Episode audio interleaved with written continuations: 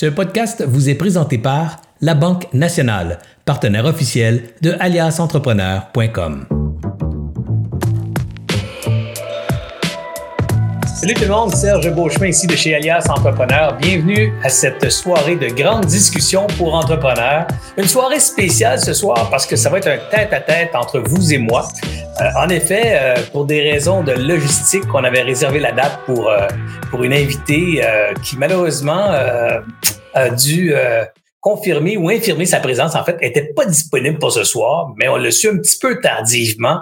Alors, ça devient un peu gênant là, d'inviter quelqu'un à une entrevue à quelques jours d'avance. Alors, on s'est dit, sais-tu quoi? On n'aura pas d'invité ce mercredi soir. Et Serge, tu en profiteras là, pour discuter avec les gens, échanger avec les gens en direct. Alors, c'est un peu ce que je fais ce soir. Et j'ai fait aussi un test pour ceux qui sont abonnés à mes pages Facebook, LinkedIn.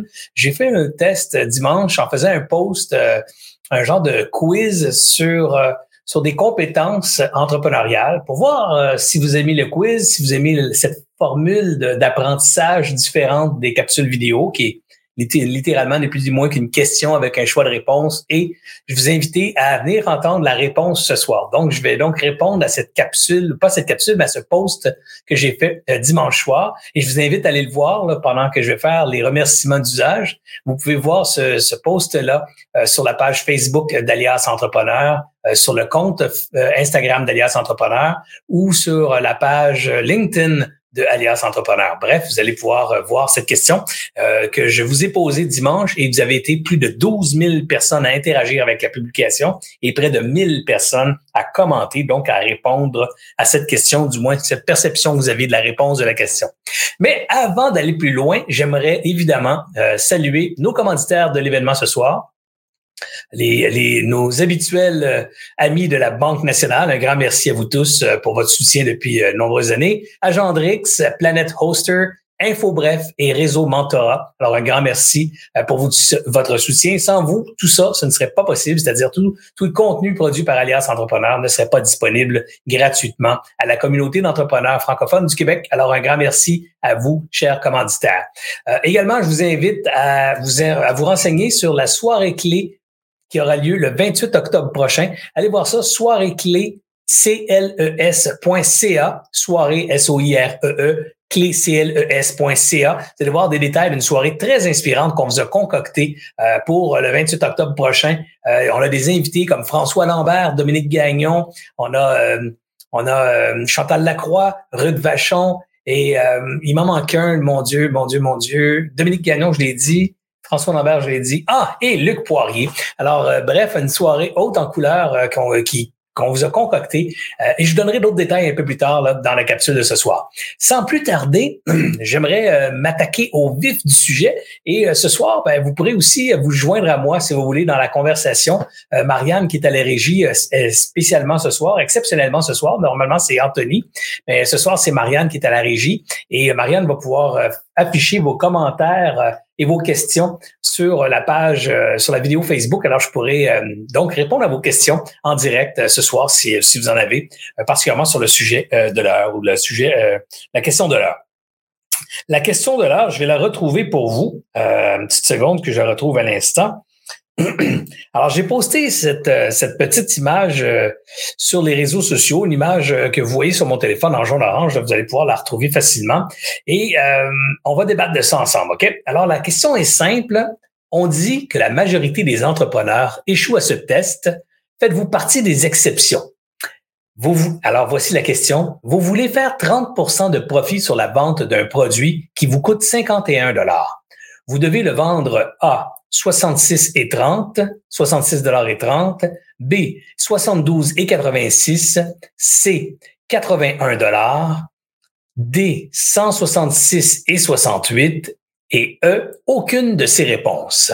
Alors, évidemment, je vous ai annoncé au départ que la majorité des entrepreneurs échouaient à ce test. Je vous invite à aller compter les réponses dans les commentaires de cette petite question qui a été publiée sur les médias sociaux et vous verrez que la majorité des gens n'ont pas ou n'a pas répondu B. B étant la bonne réponse. Là, il y a des gens qui disent « Ah, voyons donc, B, comment ça? Ça se peut pas, c'est pas ça le bon calcul, c'est A le bon calcul. » Ou d'autres vont me dire « Non, c'est C. » D'autres ont écrit « Il manque d'informations. » Alors bref, je vais d'abord vous expliquer la logique derrière ma réponse ou derrière la bonne réponse qui est B. Et je vais vous expliquer cette logique mathématique. Puis ensuite, on pourra argumenter aussi sur différents commentaires que j'ai pu lire, que vous avez laissés en commentaire sous la question sur Facebook. D'abord, on relit la question pour être bien certain de comprendre. Un peu comme on le faisait à l'école primaire ou secondaire en mathématiques, dans les problèmes mathématiques. Là, il fallait relire la question correctement. Alors, allons-y ensemble. Vous voulez faire 30% de profit sur la vente. Donc, je recommence, 30% de profit sur la vente d'un produit qui vous coûte 51 $. Le coûtant est 51 $. On n'a pas dit ici le coûtant exclut les frais de marketing, exclut les frais de ci ou exclut les frais de ça. C'est juste le coût du produit vendu. On a juste dit le coût est 51 $. OK? Donc, prenons pour acquis que le produit coûte 51 $. On vous demande combien on va vendre ce produit-là pour faire 30% de profit sur le prix vendant, sur le prix de vente, le prix qu'on a vendu. Alors, si je décompose l'équation mathématique pour vous aider à comprendre ça et essayer de faire ça simple dans vos esprits, en fait, c'est de l'algèbre et je pourrais vous faire une démonstration d'algèbre, mais c'est pas ça le truc ce soir. Je vais vous donner la formule facile à vous rappeler pour le restant de votre vie à la fin de la démonstration, mais juste pour comprendre la logique, pour vous démontrer aussi que vous êtes capable de le faire vous-même. Ceux qui sont pas trop forts en maths vont être capables quand même d'y arriver, même si vous n'avez pas de maîtrise en algèbre. D'abord, on va prendre un chiffre facile, 100 $.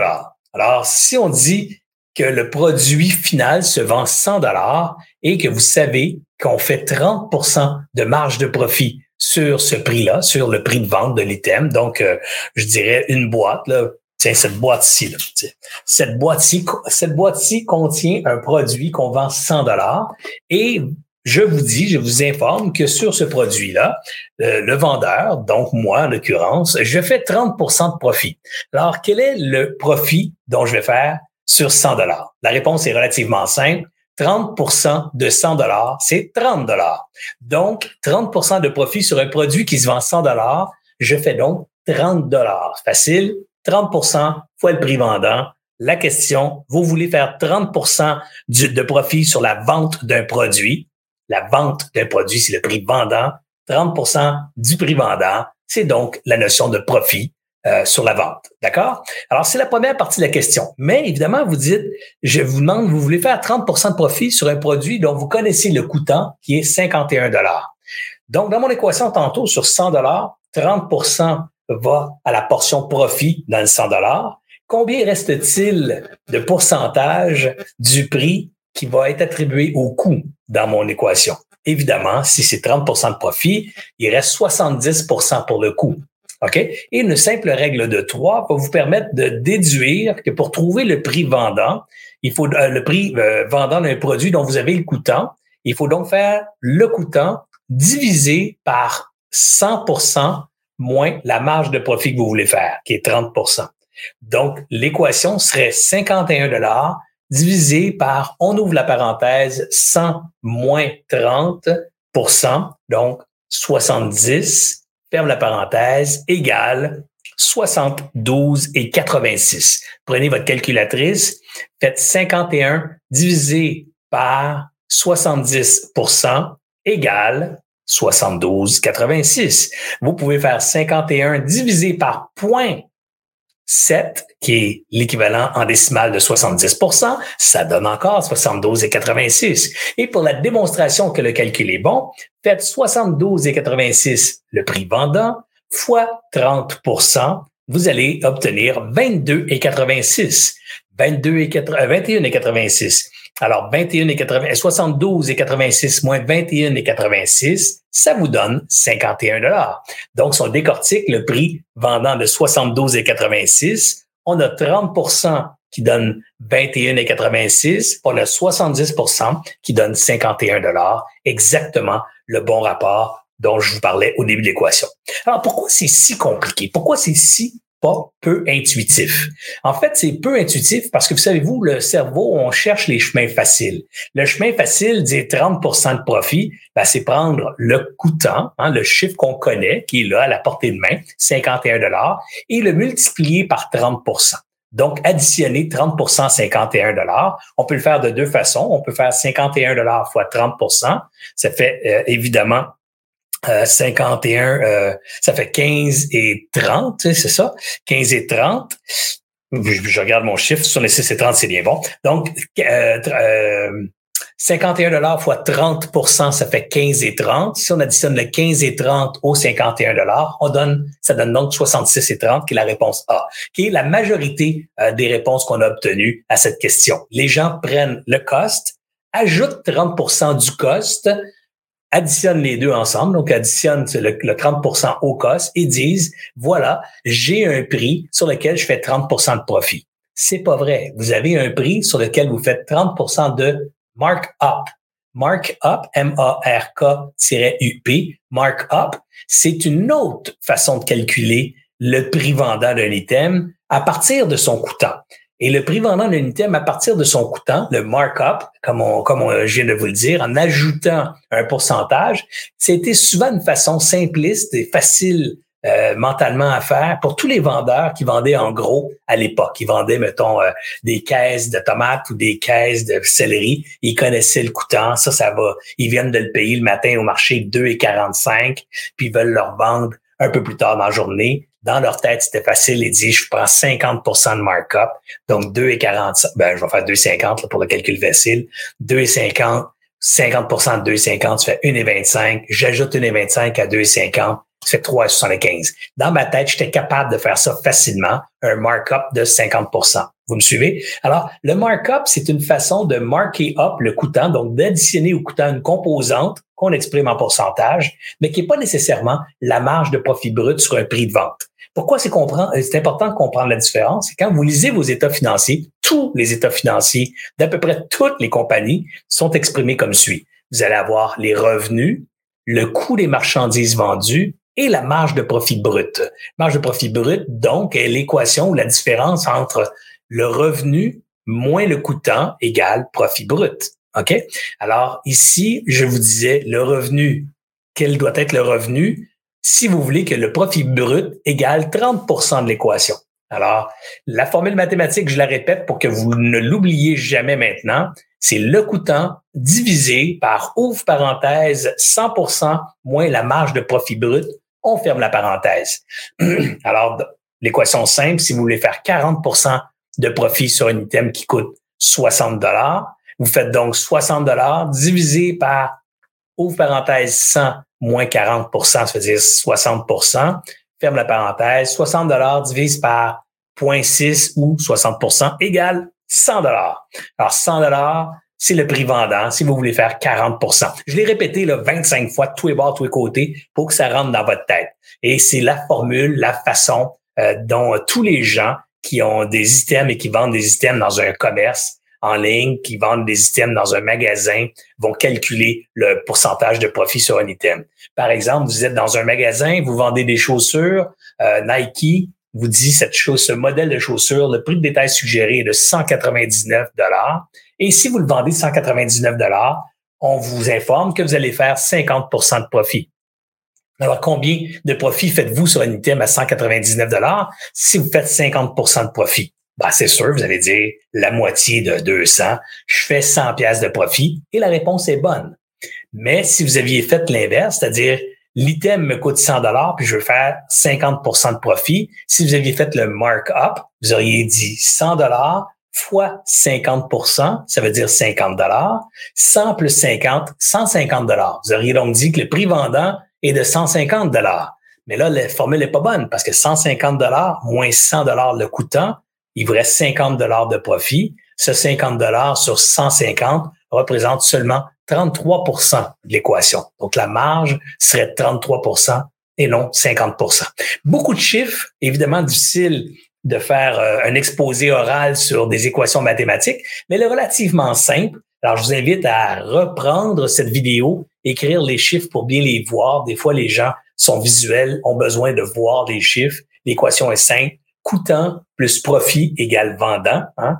Et quand on connaît la part du profit et la part du vendant, on peut donc évidemment déterminer mathématiquement quel est l'élément qui manque, soit le profit, soit le vendant, en fonction d'une équation d'algèbre arithmétique très simple. Il y a beaucoup de gens qui ont réagi à ça. Alors, je vous ai expliqué pourquoi la réponse A était pas bonne. 66 et 30, c'est pas la marge de profit, c'est plutôt un markup. Donc, à partir d'un coûtant, on ajoute un markup, un pourcentage qu'on additionne au coûtant. Ça nous donne pas la marge de profit, ça nous donne une équation facile mentalement pour déterminer un prix de vente. Ça ne donne pas la marge de profit sur le prix de vente. Hein? Vous avez compris ce bout-là. Vous avez compris que la marge de profit se calcule à partir du coûtant divisé par 100% moins la marge de profit visée. Donc, dans ce cas-ci, à 70% ou peu importe l'équation, vous êtes capable de trouver la différence et de faire l'équation. Alors, pourquoi il y a des gens qui sont arrivés à 166 $ ou d'autres qui ont écrit aucune de ces réponses? Il nous manque de l'information. Je dirais à la base, c'est que il y a des gens qui vont complexifier leur lecture et leur analyse au-delà de ce qui est demandé. Dans la question ici, c'était marqué un item qui vous coûte 51 $. C'est pas écrit que vous avez acheté l'item 51 $ et vous leur vendez combien pour faire 40 %. C'est juste écrit qui coûte 51 $. On peut présumer qu'avec l'information ici, si on veut trouver la réponse, parce que qui va vous poser une équation mathématique ou un challenge mathématique pour lequel il y a zéro possibilité que vous trouviez la réponse, ou zéro possibilité que vous trouviez une seule réponse. Hein? Il y avait des millions de réponses possibles. Ben, c'est une question un peu stupide et nulle, hein? Parce qu'il n'y a personne qui va tirer de leçon de ça. Alors, il y a des gens qui ont dit « Oui, mais Serge, il nous manque de l'information. Combien est le loyer? Combien tu dépenses en marketing pour faire cette vente-là? Combien de main-d'œuvre? Combien de temps ça te pris pour le vendre? Combien de temps ça te pris pour l'emballer? Dans quel quartier tu habites? Que ton commerce opère? » Bref, beaucoup de questions qui venaient rajouter un deuxième élément d'information sur l'analyse des performances financières d'une entreprise. Ces informations-là sont évidemment la perception que vous allez utiliser pour calculer le coûtant, le déterminant ou la composante de coûtant dans votre produit. Alors, si un produit, par exemple, que vous achetez, la boîte de carton dont je vous parlais tantôt, qu'est-ce qu'il y a d'ailleurs dans cette boîte-là? Un truc de flash, magnac de photos, et c'est un ring d'adaptation. Alors, donc, vous achetez le ring ici et vous le payez 51 $. Hein? Le ring me coûte 51 $. Bon, ben avec mon équation de tantôt, si je veux faire 70%, pas 70, mais 30 % de profit, je dois le vendre 72,86. Je vous dis ça de mémoire, là.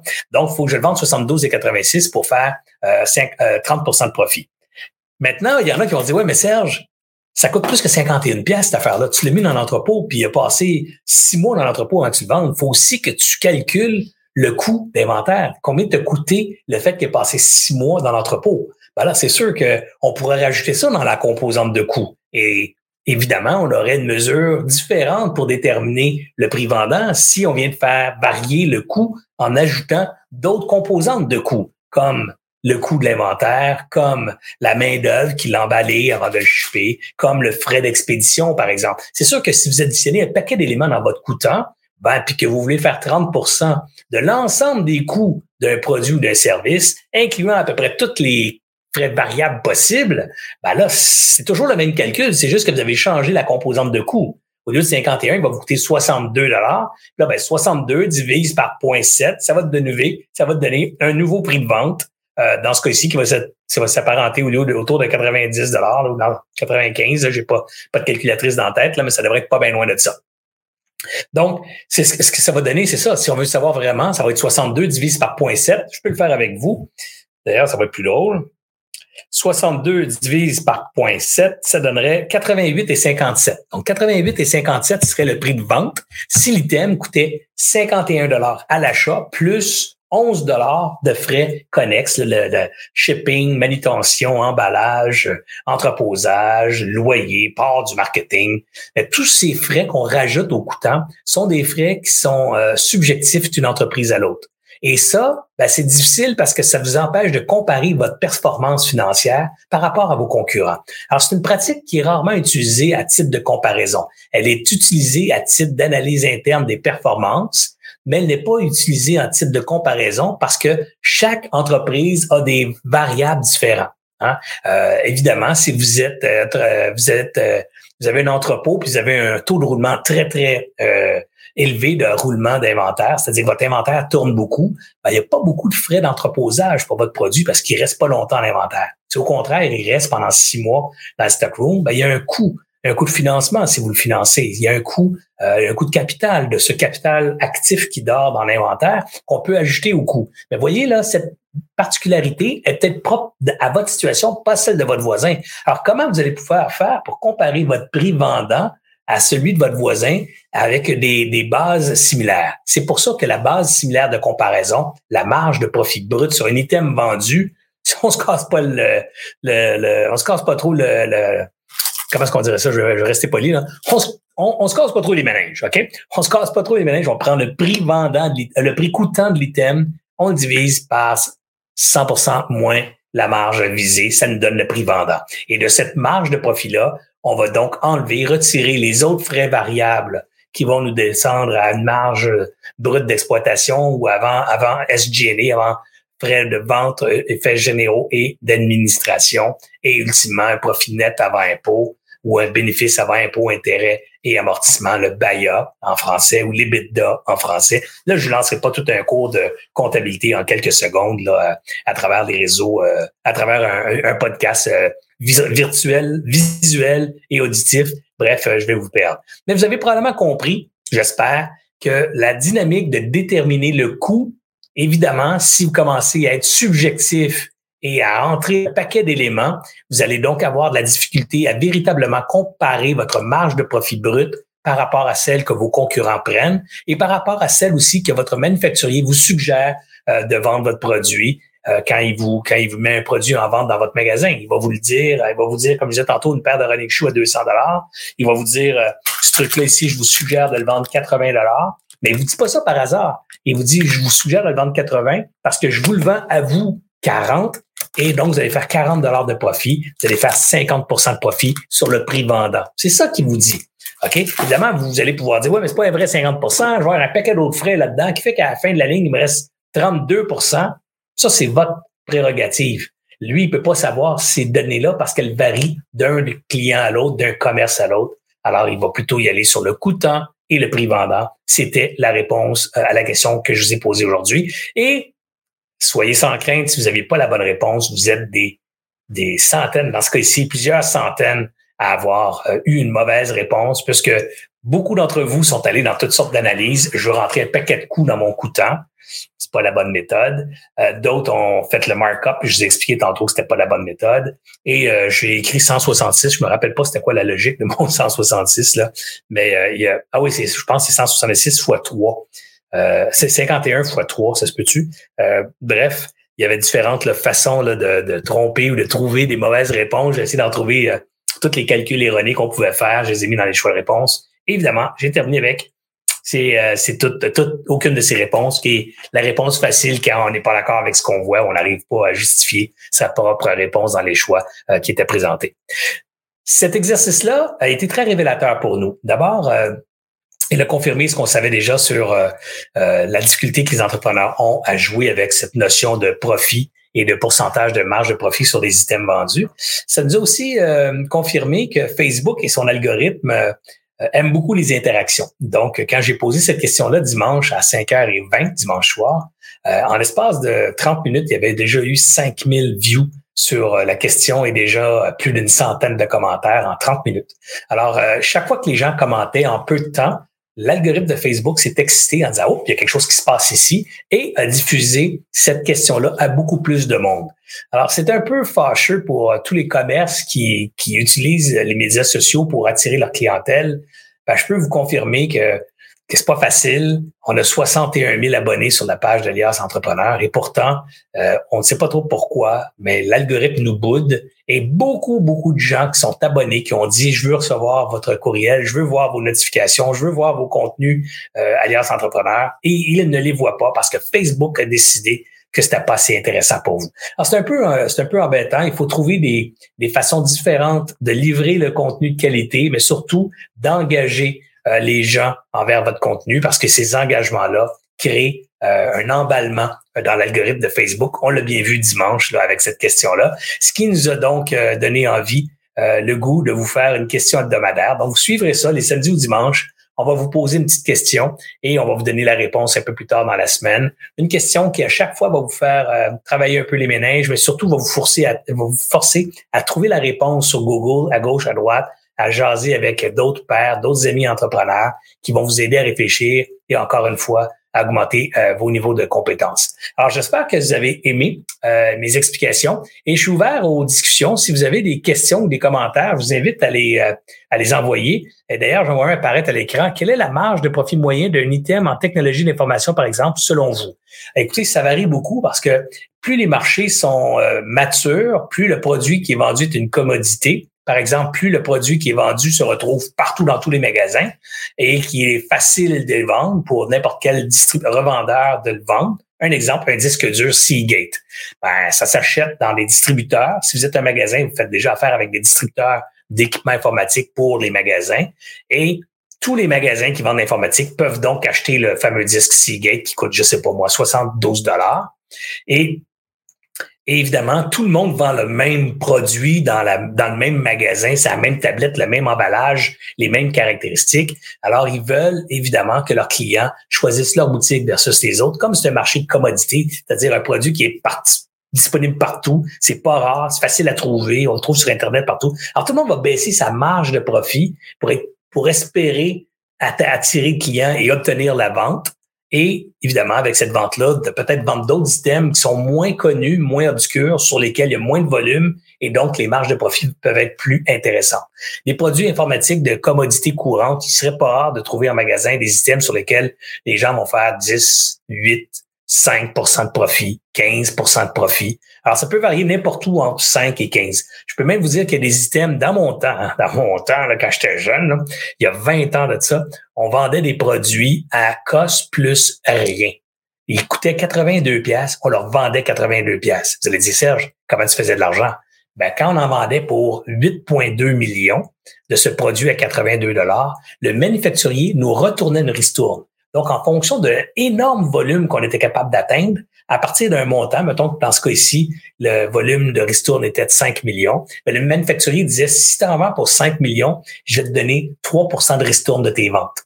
Alors, à partir de 5 millions, ça devenait intéressant, puisque là, on avait 3 % de 5 millions. Avant 5 millions, on avait 0 % de zéro, hein, on n'avait pas de scène. Mais en haut de 5 millions, on se mettait à encaisser des ristournes sur le volume complet de nos achats, ça devenait très payant et à la fois très risqué. Donc, on faisait ça sur quel produit? Bien, évidemment, un produit que tout le monde achetait.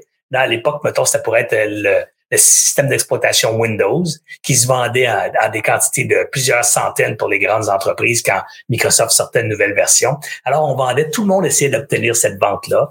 Alors, on vendait le produit presque pas de profit, puis on faisait de l'argent sur un énorme volume de vente. On faisait 3 % d'un énorme volume parce que, savez-vous, entre vous et moi, prendre une commande pour un Windows ou prendre une commande pour 1000 Windows, c'est le même travail.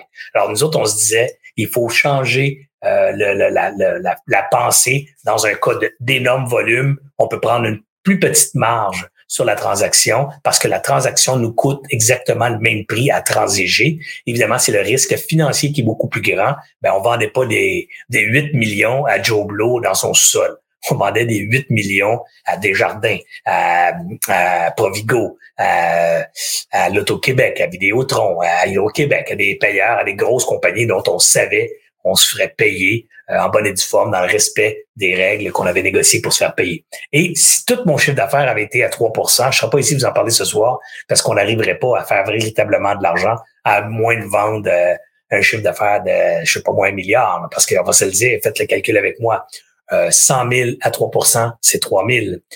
1 million à 3 %, c'est 30 000. 10 millions à 3 %, c'est 300 000. Puis 1 milliard, 100 millions à 3 %, ça serait donc, je suis fatigué, ça serait 3 millions. 100 millions à 3 % serait 3 millions. Et 1 milliard, ça serait donc 1000 millions, ça ferait donc 3 millions, j'étais à 30 millions. Donc, pour avoir une vraie business, là, puis être capable de payer mon staff, toute l'équipe, il faudrait que je vende n'importe où entre 800 millions et 1 milliard à 3% pour avoir suffisamment de cash pour rouler la baraque qui me permettrait d'atteindre des volumes de vente aussi impressionnants.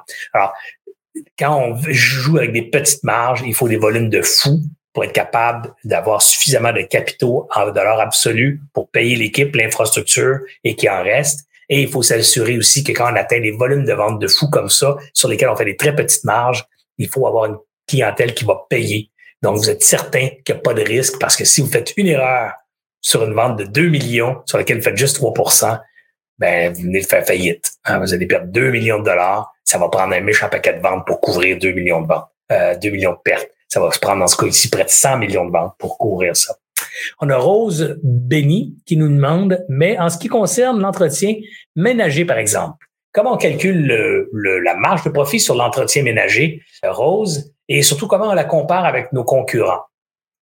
Dans le cas de l'entretien ménager, ben, on pourrait faire abstraction des concurrents au départ puis dire comment on calcule la marge de profit et le prix vendant d'un employé en entretien ménager. Ben, la question, c'est d'abord combien on paye cet employé-là à taux horaire. Disons, pour le fun, je vais faire le calcul facile, 20 $ incluant les charges d'employeur. Okay? Donc, l'employé gagne probablement 18,80 $. Rajoutez les charges d'employeur. Il vous coûte donc 20 $ de l'heure. C'est ce que vous y payez quand il travaille pour faire du ménage chez vous. Mais en retour, est-ce qu'il est payé les 40 heures? Il est payé 40 heures, mais est-ce que les 40 heures sont facturables? La réponse est non. Souvent, cet employé-là travaille de 9 à 5, par exemple, du lundi au vendredi, donc 40 heures, mais c'est pas vraiment 40 heures facturables parce qu'il y a 5 heures là-dedans où il mange. Et ces 5 heures-là, vous les payez. Vous payez les 5 heures de lunch, par exemple, dans votre contrat de travail, mais vous les facturez pas. Vous pouvez pas facturer pendant qu'il mange. Donc, vous le payez 40, mais vous pouvez juste en facturer 35. Première donnée. Deuxième, la réalité, c'est que c'est pas 35 non plus que vous allez facturer parce qu'il y a à se déplacer d'une maison à l'autre. Alors, vous allez compter les temps de déplacement et les temps de perte de productivité, les temps où il peut pas vraiment biller tout son temps parce que vous avez dit que ça devrait prendre 2 heures, puis il prend 2 heures et demie, c'est un peu plus slow. Bref, au lieu de 40 heures semaine, vous allez peut-être facturer 20 heures semaine vraiment au client. Donc, il vous coûte 40 heures fois 20, il vous coûte 800 $, mais vous allez vendre 20 unités à votre client. Donc, 800 $, votre coût devient 800 $ divisé par 20 heures vendues. Faites le calcul, ça vous coûte maintenant 40 $. Chaque heure vous coûte 40 $. Chaque heure que vous vendez au client coûte 40. Parce qu'en réalité, vous, ça prend 40 heures pour en livrer 20 à vos clients. Vous me suivez? Alors, vous êtes déjà rendu à votre coût horaire à 40 $ de l'heure. On pourrait ajouter aussi à ce coût horaire-là, je dirais, le nombre de jours dans une année que vous allez facturer. Donc, encore là, 40 heures semaine, on pourrait calculer sur une base annuelle, vous allez facturer 100% des jours facturables potentiels, qui est probablement 1760 ou dans ces eaux-là. Là, je me souviens pas des chiffres exacts. Vous pouvez trouver ça sur Google. Il faut enlever les jours fériés, les congés de vacances, les congés de maladie. Bref, mettons que c'est 1750 heures. Alors, vous allez pouvoir facturer seulement 1750 heures dans l'année, mais vous allez le payer probablement l'équivalent de 50 semaines à 40 heures. Vous allez le payer 2000 heures par année. Vous me suivez? Donc, vous allez le payer 2000, mais vous allez en facturer un pourcentage, dans ce cas ici, de 1700. Donc, 1700 sur 2000, vous allez facturer à peu près 15%, 85% de son temps. Donc, beaucoup plus que 50% que je vous disais tantôt. Alors, dans tous les cas, il faut, Rose, déterminer combien d'heures vont vous coûter vos employés et de l'autre côté, combien d'heures vous allez pouvoir vendre. Et c'est rarement un pour un. C'est rarement ça, particulièrement dans des services de prestation comme des services d'entretien ménager. La deuxième affaire maintenant, quelle est la marge de profit qu'on fait sur un employé en pensant que le coût, on va prendre juste le coût de la main-d'œuvre. Donc, on rajoute pas toutes sortes de coûts, on prend juste le coût de la main-d'œuvre. Combien devrait-on faire de marge brute sur un employé, donc sur du service professionnel? Vous pouvez aller sur cedar.com. C'est un site qui vous donne des renseignements sur les entreprises publiques. Alors, vous pourriez trouver une entreprise publique de service et aller vérifier la marge brute de cette entreprise de service-là. Idéalement, d'en trouver une dans votre secteur. Et je pense qu'une grande compagnie canadienne qui fait de l'entretien ménager dans les commerces, je me rappelle pas du nom, il me revient pas en tête, là. Bref, il y a une compagnie qui fait ça. Vous allez pouvoir trouver la marge brute de cette entreprise-là et ça va vous donner une idée. Moi, je vais vous la donner. L'idée, là, c'est probablement autour de 50 à 60%. Donc, ça veut dire que si vous coûte 40 $, et vous voulez faire pour le fun 60% de profit, rappelez-vous de la formule, 40 $ divisé par 100% moins le profit que vous voulez faire, soit 60%. Ça veut dire 40 $ divisé par 100 moins 60, c'est-à-dire 40%. 40 divisé par 40%, ça fait 100 $. Donc, il faudrait que vous vendiez votre employé 100 $ de l'heure pour qu'à la fin de la semaine, vous auriez vendu 20 heures, 2000 pièces et vous aurez coûté, dans ce cas-ci, 800 $. Vous auriez fait 1200 $ sur 2000, exactement 60% de profit. Là, vous allez dire, « Oh my God, c'est tellement payant, 60% de profit. » Détrompez-vous, parce que là, vous avez fait le profit brut sur l'heure travaillée. Mais évidemment, vous savez bien que dans votre business, il n'y a pas juste les employés qui travaillent qui sont vos coûtants. Il y a votre propre salaire à vous qui gérez ces employés-là. Et si vous avez une grande équipe, il y a peut-être également des superviseurs qui vont maintenant ajouter leur temps travaillé à superviser le travail. Ça va donner une composante de coûts supplémentaires. Il y a peut-être aussi du matériel d'entretien que vous allez ajouter. Alors, le 60 %, il y a un paquet d'autres frais qui vont s'ajouter, une portion de frais variables qui varie en fonction des jobs que vous allez avoir. Si vous n'avez pas de job, vous n'avez pas de dépenses de produits de sanitaires, mais si vous avez beaucoup de contrats, vous allez avoir donc beaucoup plus de dépenses de produits sanitaires. Alors, il y a une portion de frais qui va varier en fonction de vos revenus et il y a une portion de frais fixe, elle ne variera pas. Par exemple, votre propre salaire, il ne variera pas votre propre salaire que vous avez un employé ou 40 employés.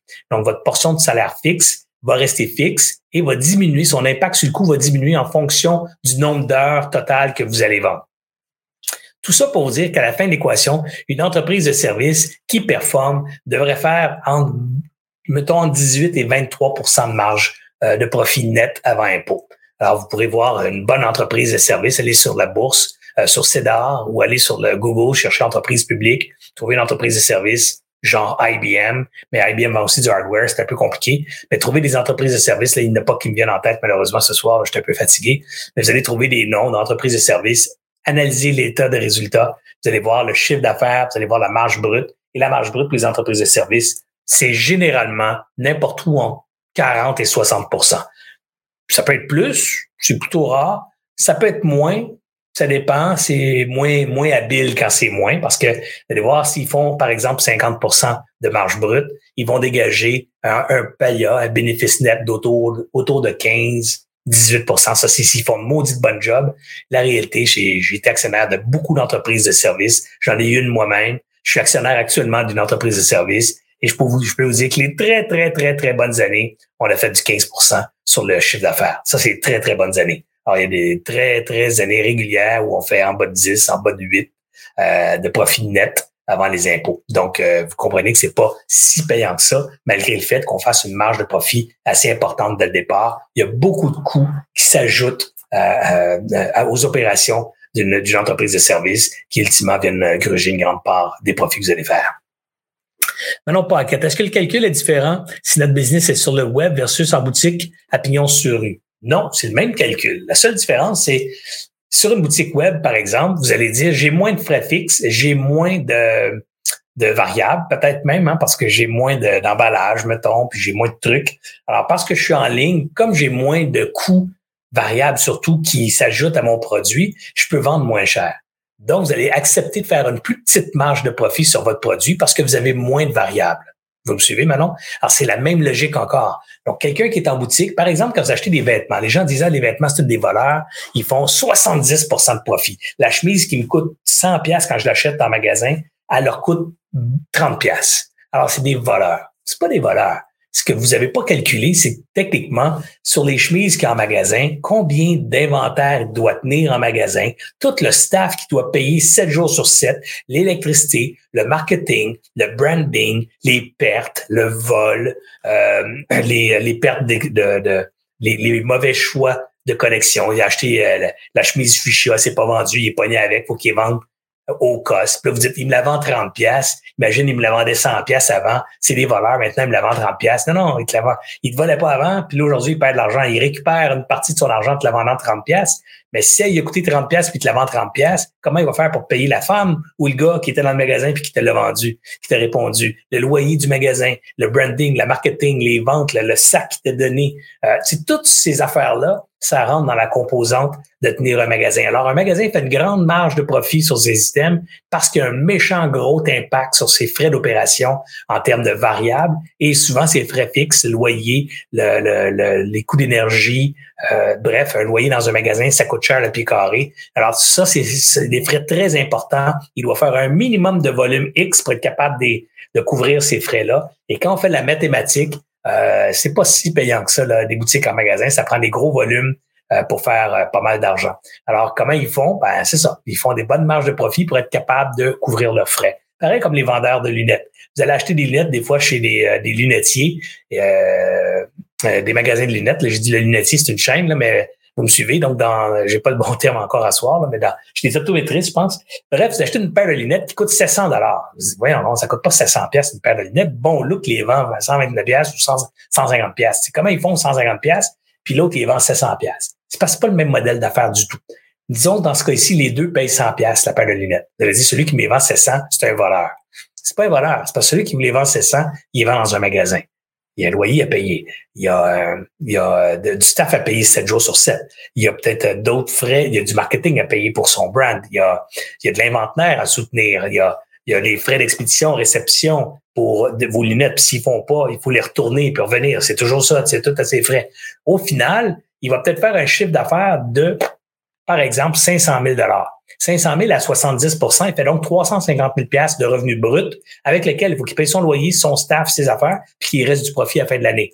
Donc, une boutique qui vend des lunettes puis qui fait 500 000 de chiffre d'affaires, même s'il fait 70 % de marge brute, c'est juste 350 000 $ par année. C'est pas grand-chose pour payer 2 employés, se payer un salaire à soi, payer le loyer, le marketing, puis les assurances, puis tout ce qui vient avec, puis ultimement, garder un profit à la fin de l'année pour toutes ces opérations-là. Vous me suivez? Alors qu'un bon look qui a décidé de les vendre en ligne, ses lunettes, ben, il y a un magasin pour toute la grande région de Montréal, ou à peu près.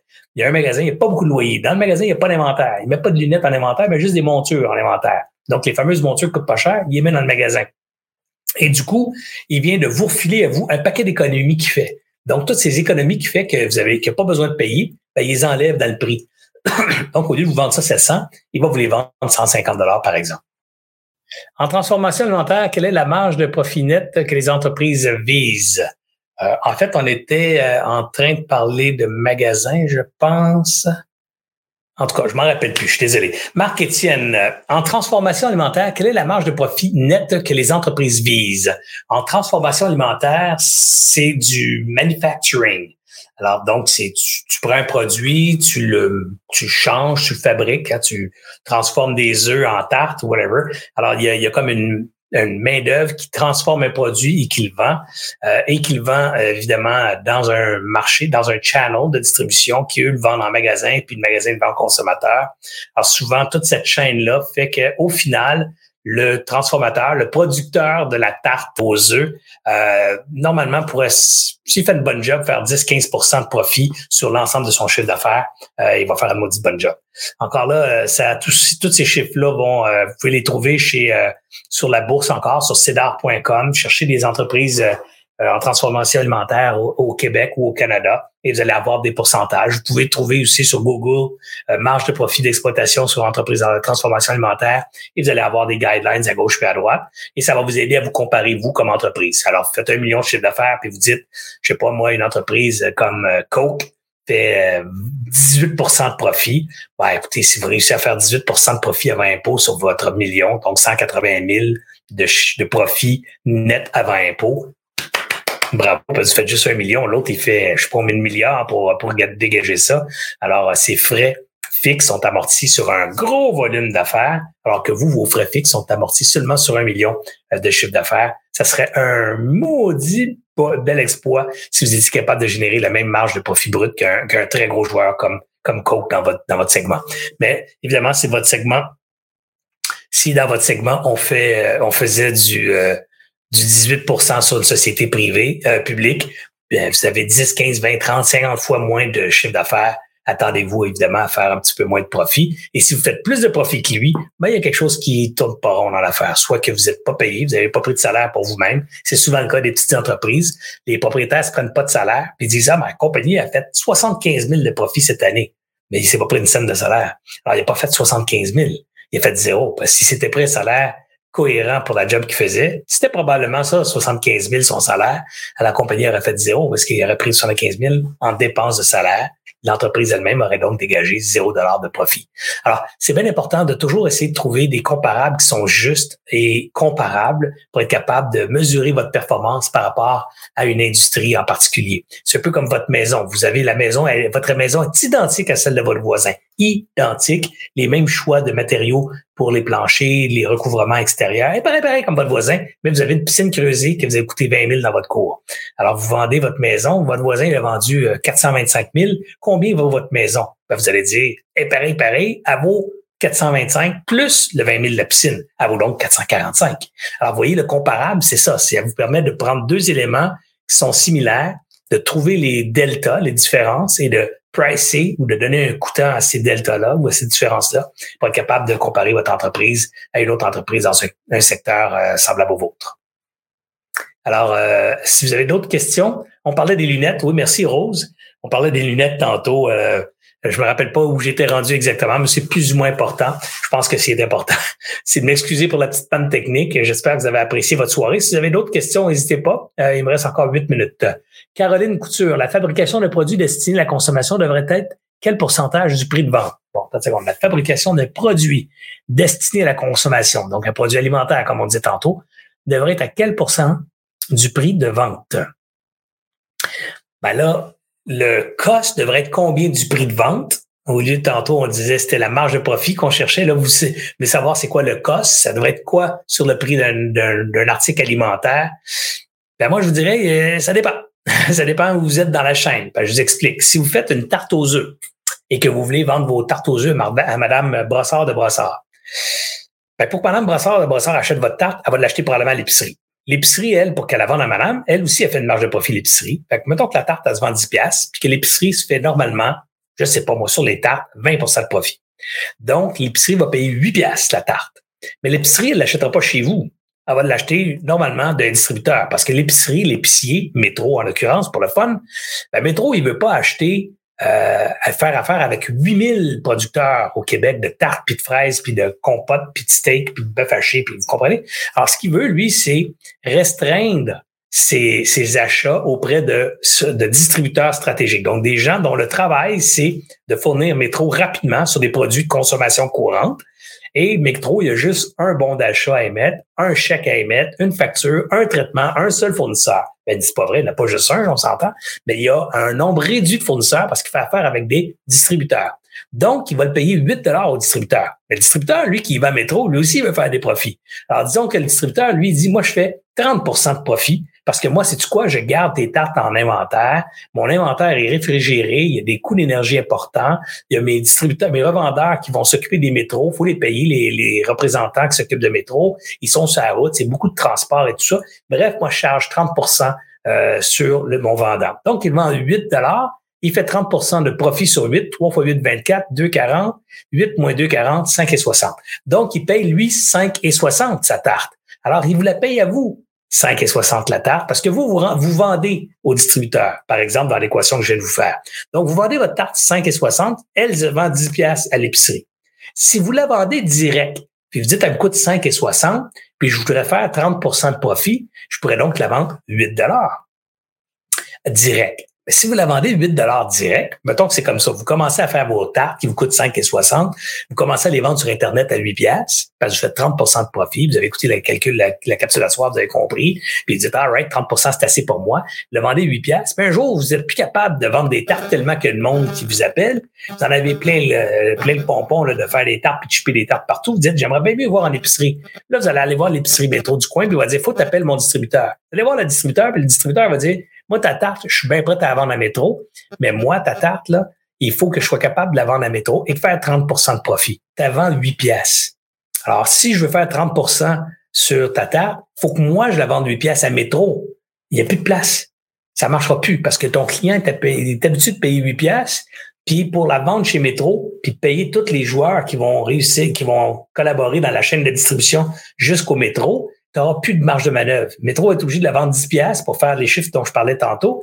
Et du coup, ben, Métro est 2$ trop cher par rapport, il est 25% trop cher par rapport aux autres, par rapport à toi dans ton marché. Alors, il va dire, ben là, je vais pas vendre un produit 25% plus cher que toi, le manufacturier. Tu vas me couper l'herbe sous le pied. Les gens vont voir tes produits dans mon épicerie, mais ils vont aller les acheter sur ton site web parce que tu les vends 20% dans ce cas-ci, excuse-moi, pas 25, mais 20% moins cher. Donc, tu me suis. Alors, il faut que dès que tu commences dans un produit alimentaire, tu penses à comment ça va être dans 5 ans ou dans 3 ans ou dans quand mon marché, quand ma business va être mature, quels seront les joueurs dans la chaîne d'approvisionnement qui vont jouer des rôles. Il peut y avoir des agents manufacturiers, il peut y avoir des distributeurs, des revendeurs, puis ultimement des consommateurs. Et quand tu te renseignes sur quelles sont les marges de profit que chacun de ces joueurs-là doivent prendre sur le prix final au bout, ben là, ça va t'aider à dire, toi, combien tu dois vendre ton produit. Donc, je reviens avec ma tarte tantôt qui te coûte 5,60. Ben, si tu vends 5,60, si tu vends 5,60, ça, je dis, donc, tu vends 8 au distributeur, puis le distributeur se retourne, il vend 10 à Métro, puis Métro, il vend, alors, je me souviens plus des chiffres que j'ai dit. Non, Métro, tu vendais 10, il payait 8 au distributeur, le distributeur te payait 5,60 à toi. Donc, lui, il paye 5,60, il se retourne, il vend Métro 8, Métro la vend 10. C'est ça, mon histoire. Donc, il paye 5,60 à toi, mais toi, 5,60, c'est pas ça qu'elle te coûte, la tarte. Toi, tu veux faire aussi du profit sur la tarte. Donc, si tu veux faire, par exemple, 40% de profit brut sur la tarte pour payer ton four, ton électricité, pas le coût de la marchandise, juste tous tes frais fixes, tes patentes. Tu dis, je vais faire 40% de profit. C'est-à-dire 40% de 5,60, 4 x 5, 20, 4 x 6, 24, je suis fatigué, ça fait, je sais plus, OK? 40% de 5,60, ça doit être 2,60, non, 2,10, 2 piastres, mettons 2 piastres. 2 piastres et 40 peut-être. Bref, ce montant-là devient ton profit brut. Ça veut dire que ta fameuse tarte, elle te coûte 3,20, là, tu sais. Ça te coûte 3,20 à manufacturer. Ta vente, elle te coûte en produit 3,20.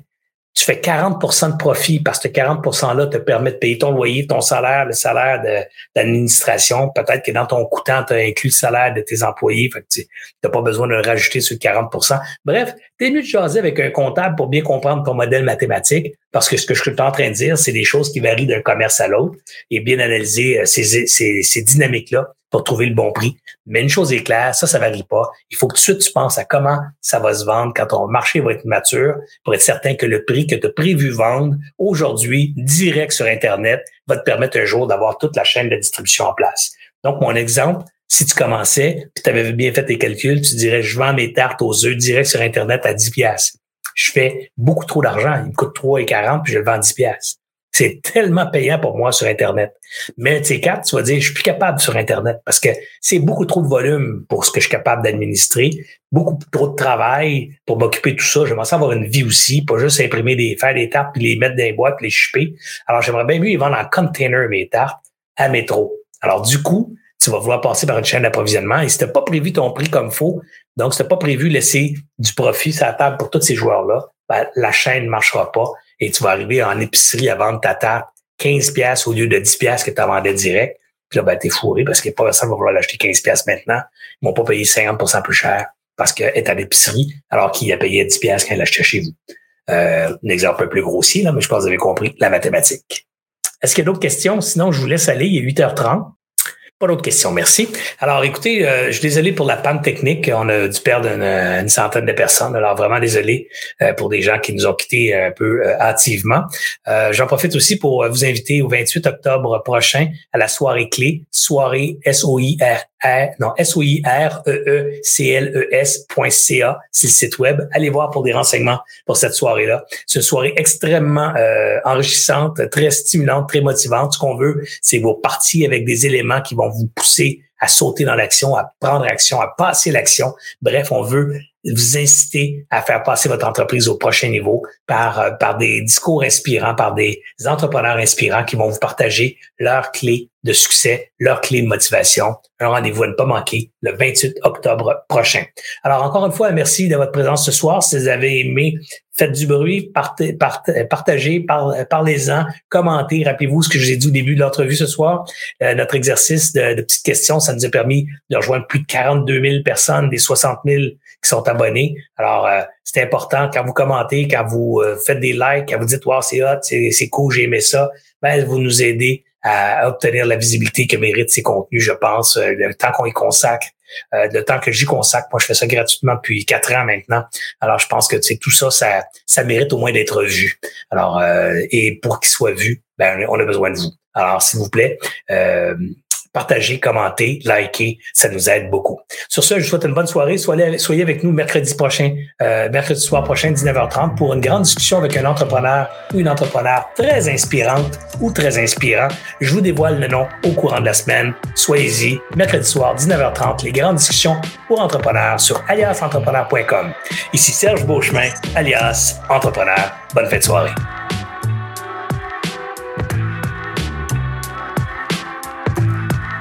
J'espère que vous avez apprécié cette entrevue. Pour d'autres podcasts et encore plus de contenu, suffit de devenir membre sur aliasentrepreneur.com. Je vous remercie d'avoir été là. C'était Serge Beauchemin, alias Entrepreneur.